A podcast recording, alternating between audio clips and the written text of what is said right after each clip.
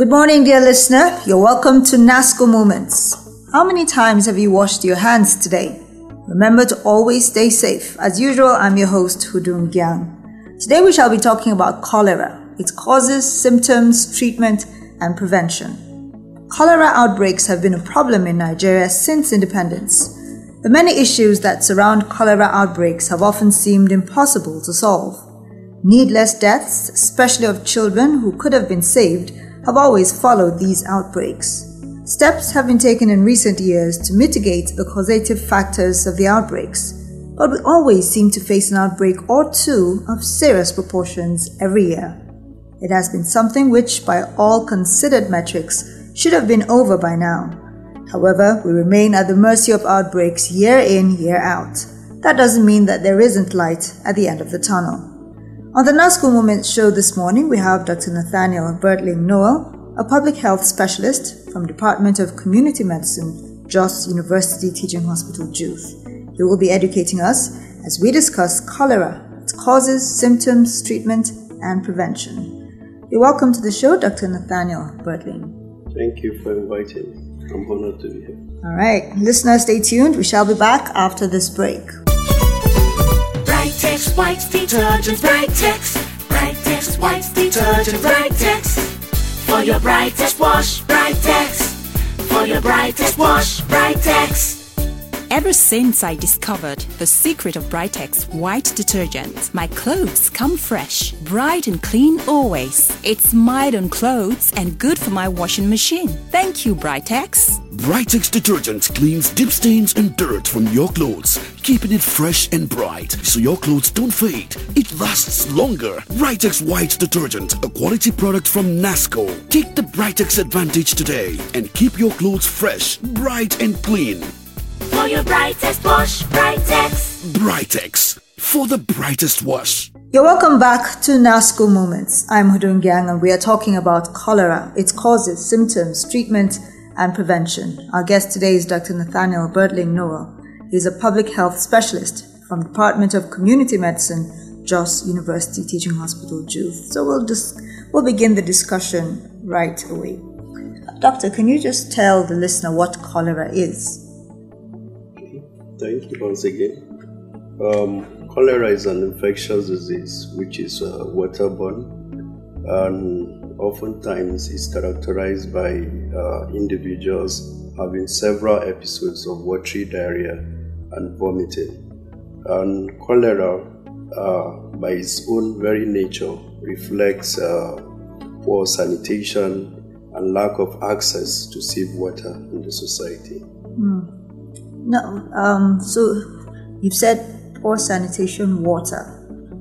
Are those the causes of the disease? Um, if we're going to look at the cause, uh, there's a microorganism which is a bacteria. That is what is responsible.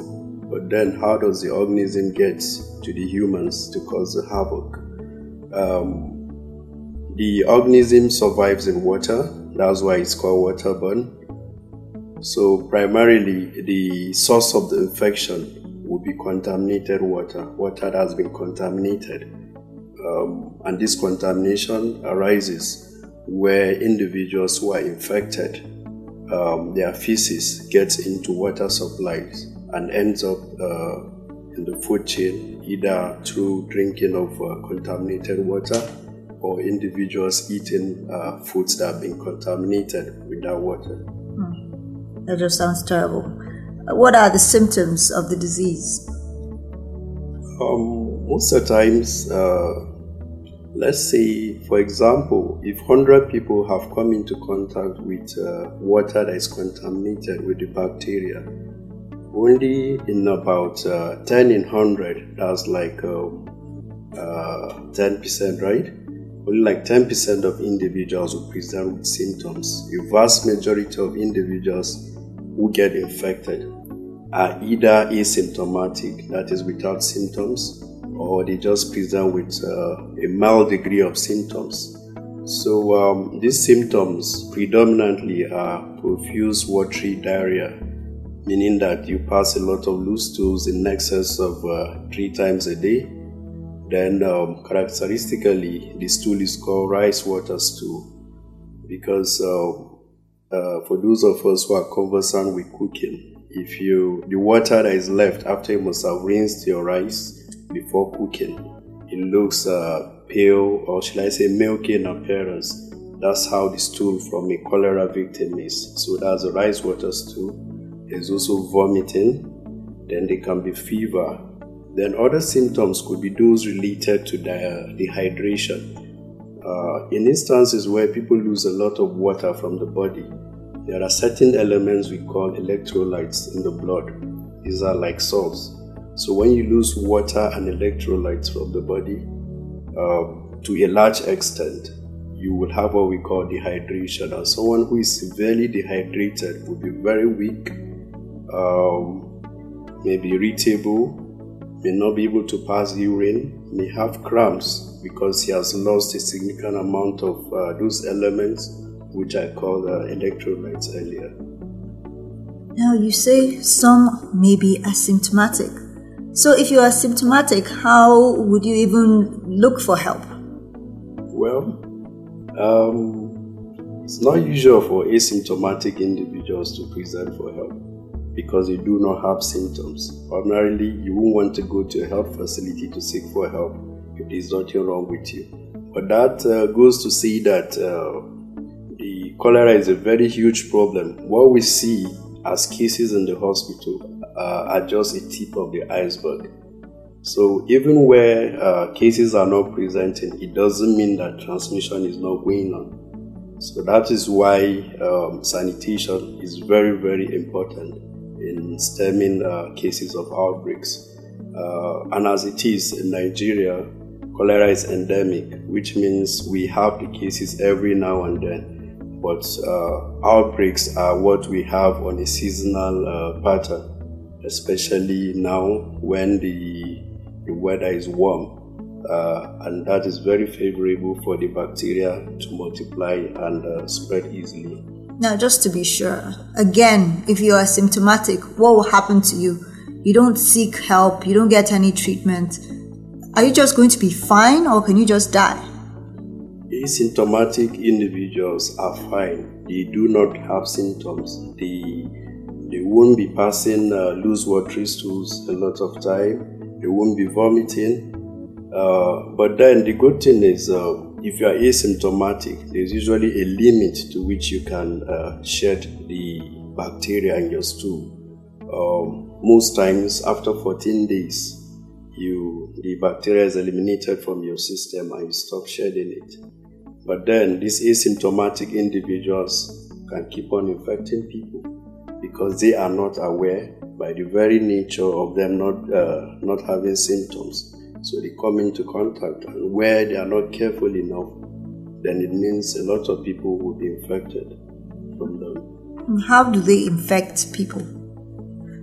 So, uh, being a waterborne disease, uh, for you to be infected, primarily if you drink water that is contaminated, contaminated by feces from someone who is infected, infected person can be someone who is asymptomatic or someone who has symptoms. Then again, from eating contaminated food, um, okay, or rather from eating food that has been cooked with contaminated water. Also, consuming uh, fresh vegetables which don't need to be cooked, especially those uh, we use in our salads, those too can be infected. Uh, because it's a common practice. Uh, we've heard, though I've not confirmed, uh, people that do uh, irrigation farming for vegetables, they tend to use water containing sewage, that's water contaminated with feces. So if you're not careful enough to prepare your food in a hygienic way, you will be infected. So predominantly, it's through consuming water that is contaminated, then eating food also that has been cooked with uh, contaminated water. Then, um, lastly, flies also can play a role. Yes, flies can uh, get the organism from feces and move it on to our food. Are these all the ways in which cholera is spread? Yeah, uh, okay. Maybe I may want to add that uh, individuals do indirectly too. Um, let's say where hygiene practices are very poor. Uh, someone who is infected, of course, after using the toilet and um, doesn't wash his hands properly, that's where hand wash will now come in, can contaminate food sources. Okay, then uh, yeah, basically that's just the addition. In, in addition to consuming the contaminated water, then eating foods that have been contaminated as well. So if uh, that person is um, has cholera, uses the toilet, does not wash his hands, and probably okay, like you said, handles food or even shakes someone, um, you can just spread cholera. Um, the issue of uh, what you described now is more or less what we call a direct transmission from one individual to another. Mm.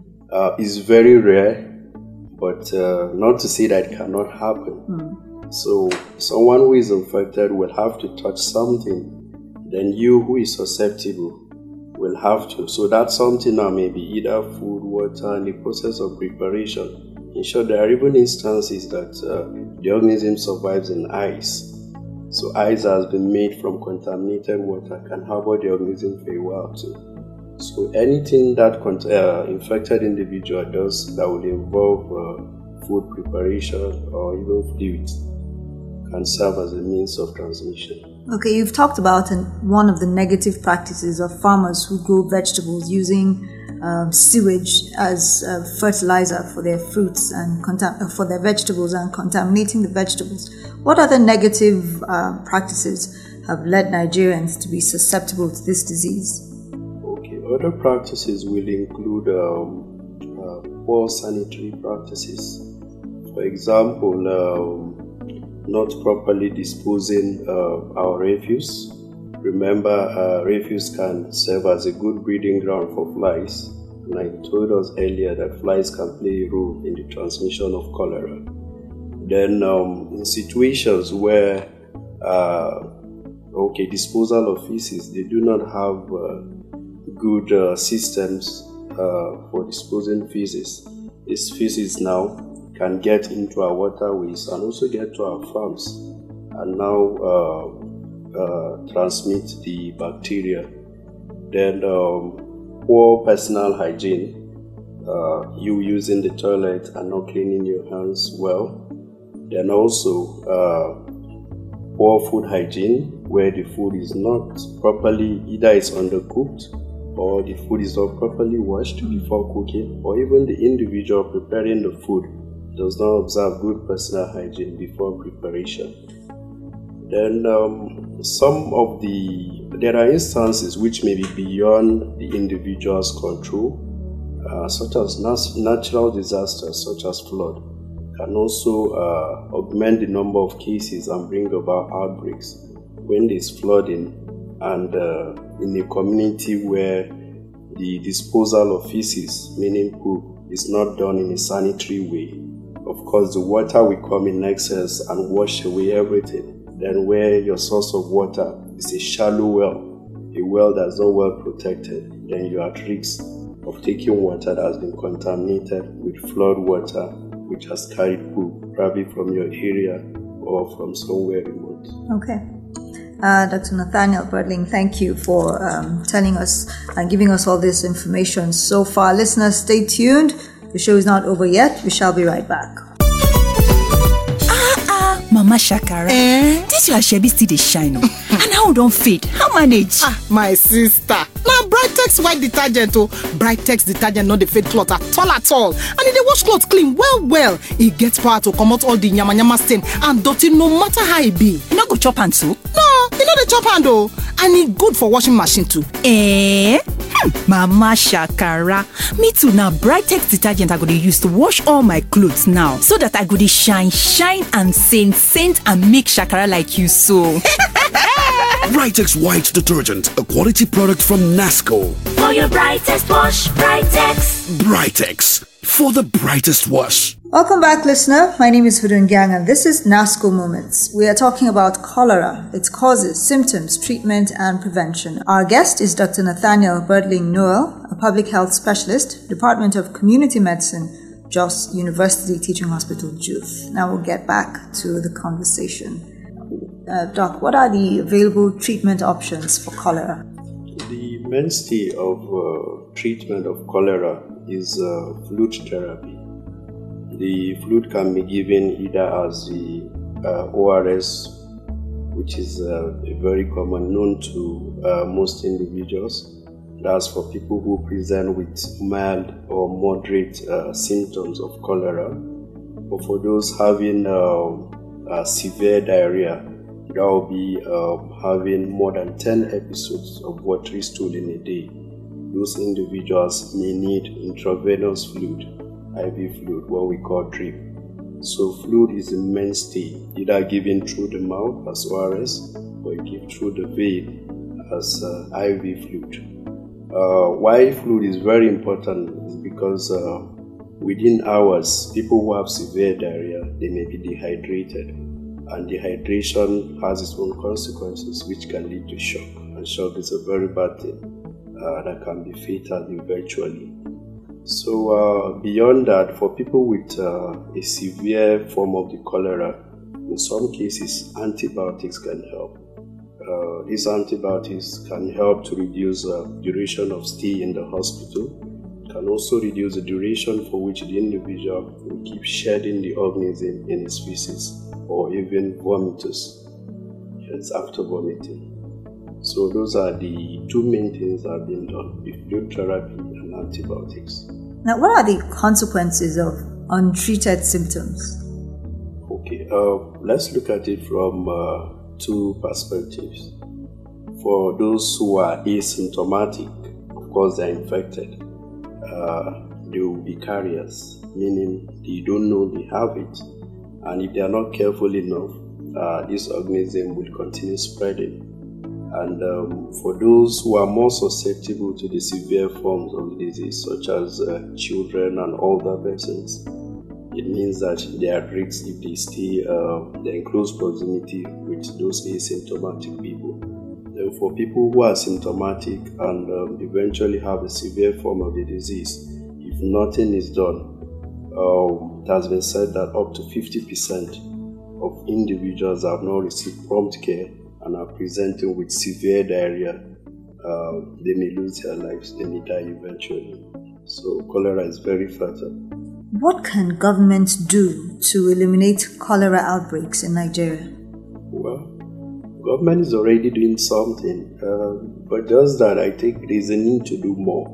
Uh, the very simplest thing that can be done are mobilization campaigns. Uh, since we know that uh, cholera has come to stay, is endemic, we have cases every now and then, and even the outbreaks are seasonal in a way.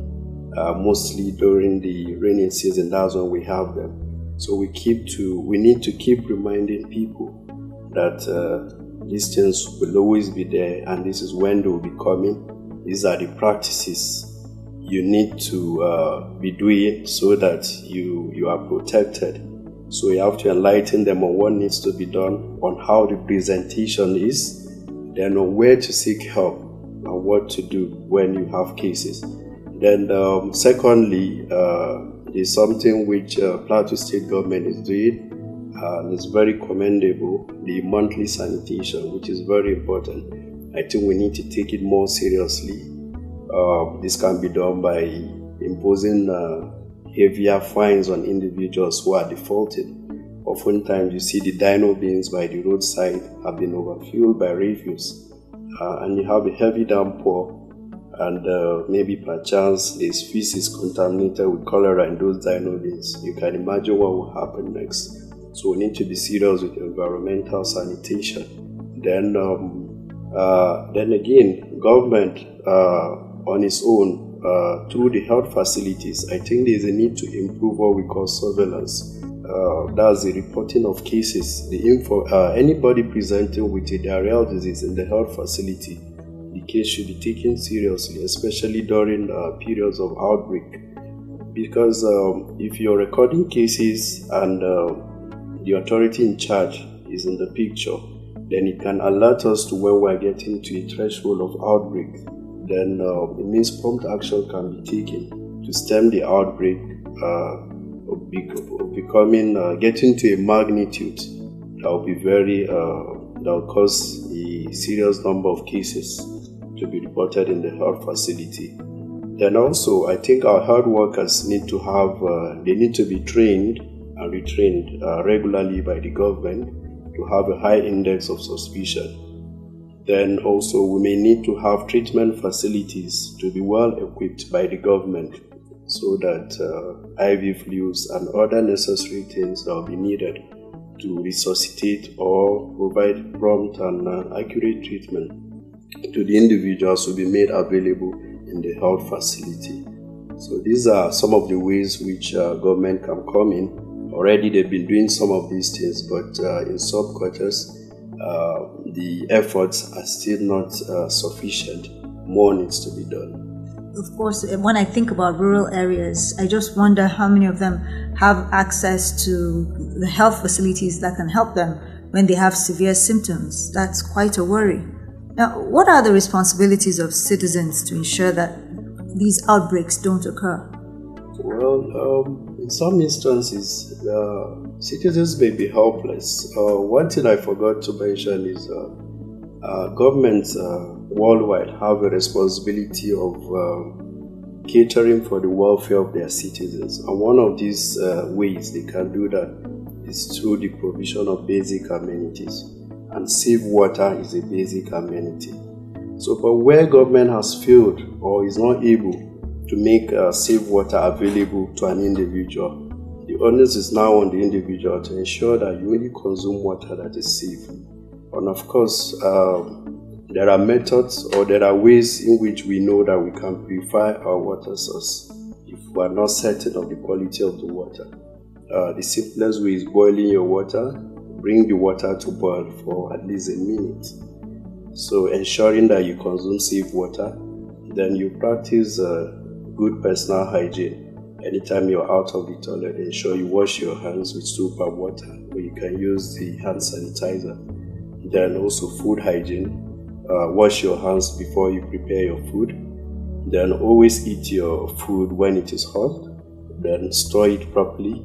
Then be careful where you eat food, especially from food vendors, because I think there is poor regulation of uh, practices of food vendors, and that can be a very huge source of these uh, bacteria.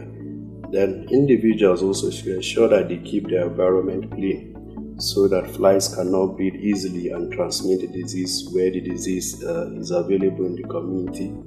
Then ensure also that you dispose feces appropriately.